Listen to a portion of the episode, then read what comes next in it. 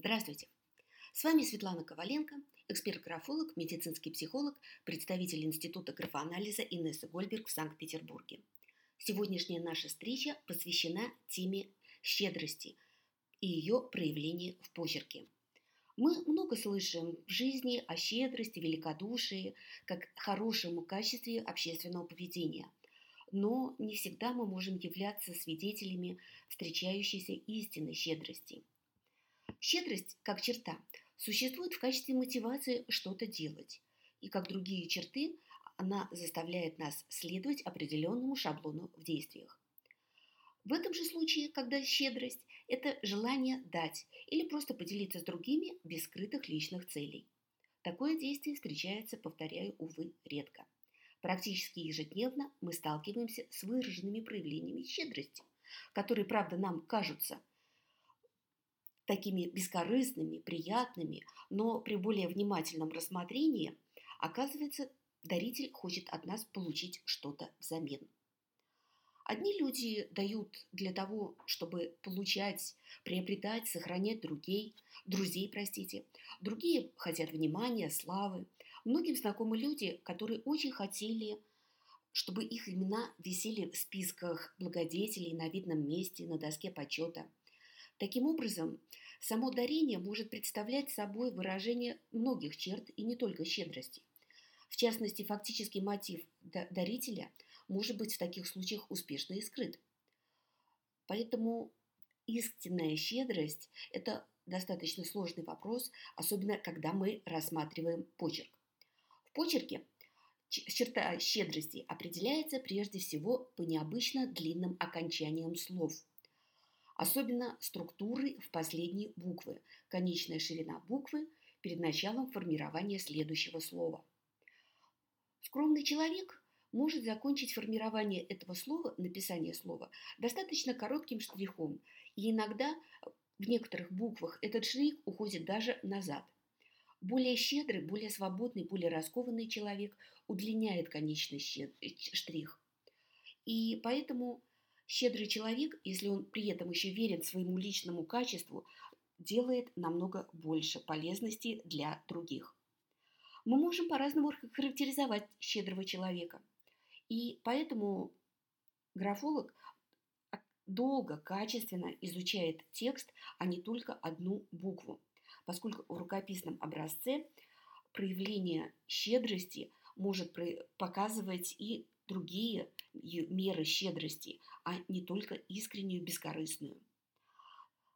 Щедрость в штрихе может проявляться не только в конце слова, как я уже вам говорила, но и между буквами самого слова, когда расстояние от одной буквы до другой достаточно большое.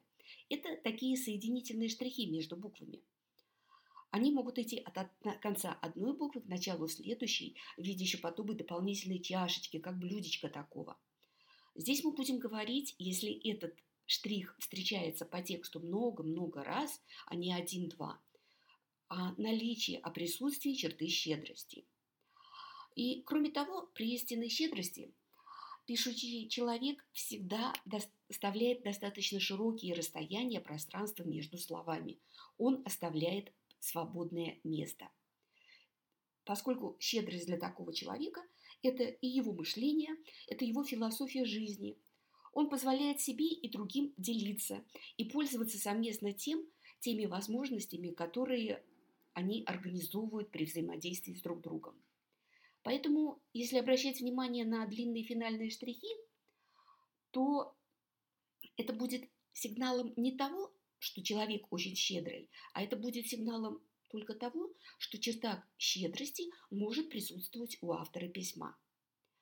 Если же мы увидим еще огромное количество лишних петель, раздутости в верхней зоне, в нижней зоне и в конечных вариантах этого штриха, то мы можем предположить, что человек готов поделиться своими идеями, но при такой вот как бы излишествах нагруженности буквы он может быть и достаточно расточительным. Поэтому более сильные, более укрупненные петли в верхней зоне будут говорить об абстрактном варианте, о философских концепциях, о некоторых идеях, которые автор готов поделиться в обмен на дружбу и реальный опыт по взаимодействию с другими. Если же у нас с вами эти петли, эти раздутости в нижней зоне, то человеку в первую очередь нужна материальная сфера. Он в ней больше заинтересован в реальном. И не только материальная сфера, это может быть и какие-то вкусности, это может быть и повышенное сексуальное желание. Поэтому щедрость, иногда в народе говорят, больше проявляется у тех, кто пишет с хорошим выраженным правым наклоном. Но ведь это не факт, и никто не будет говорить, что тогда человек, пишущий с вертикальным наклоном, будет менее щедрым либо более эгоистичным. Нет, это принципы из признакологии. Мы так не поступаем. Мы тот и другой параметр стараемся подтвердить разными факторами. И тогда только в комплексе пишем в заключение по результатам анализа текста, что человек склонен проявлять движение, щедрость. Поэтому хочу вам сказать, что щедрость, если она выражает себя естественным образом, то и автор у нас пишет с вертикальным наклоном, будет характеризоваться просто чуть-чуть другими параметрами. То есть человек проявляет свое великодушие в практических действиях. Его дел, деяния, его поступки запланированы, просчитаны.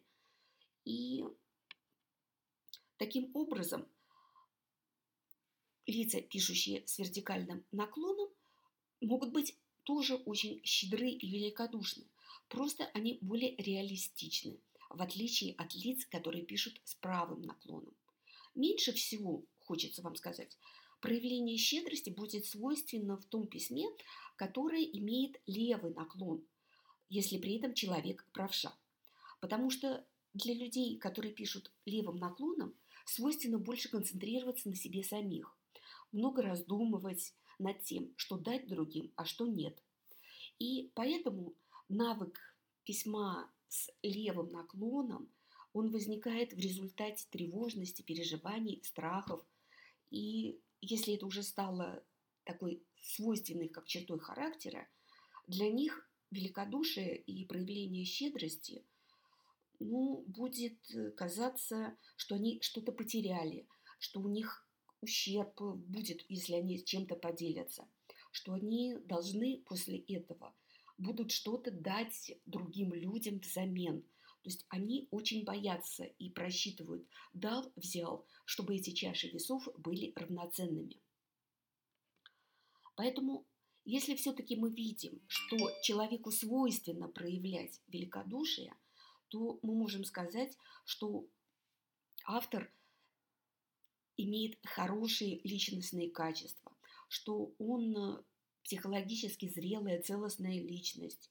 И Проявление великодушия помогает этому человеку слышать, видеть и уважать достоинства других людей, уважать противоположную точку зрения, оставаться в дружелюбных, доверительных отношениях, поскольку он ценит себя и он ценит права окружающих. И позитивное отношение с окружающими очень важно для такого автора. Вот, потому что Некоторые авторы, некоторые личности хорошо иногда себя контролируют. И у них встречаются, могут тоже быть проявления щедрости. Но важное первое качество для них – это консерватизм. И поэтому, чтобы что-то дать, такому автору нужно сначала объяснить, доказать, зачем это делать, по каким причинам он должен проявить э, свою щедрость поскольку консерваторы, они более осторожны, и у них лимитировано каждое движение, скажем так. Они боятся критики, они будут, могут ревновать, переживать, чтобы его никто не посчитал ни расточительными, ни экстравагантными.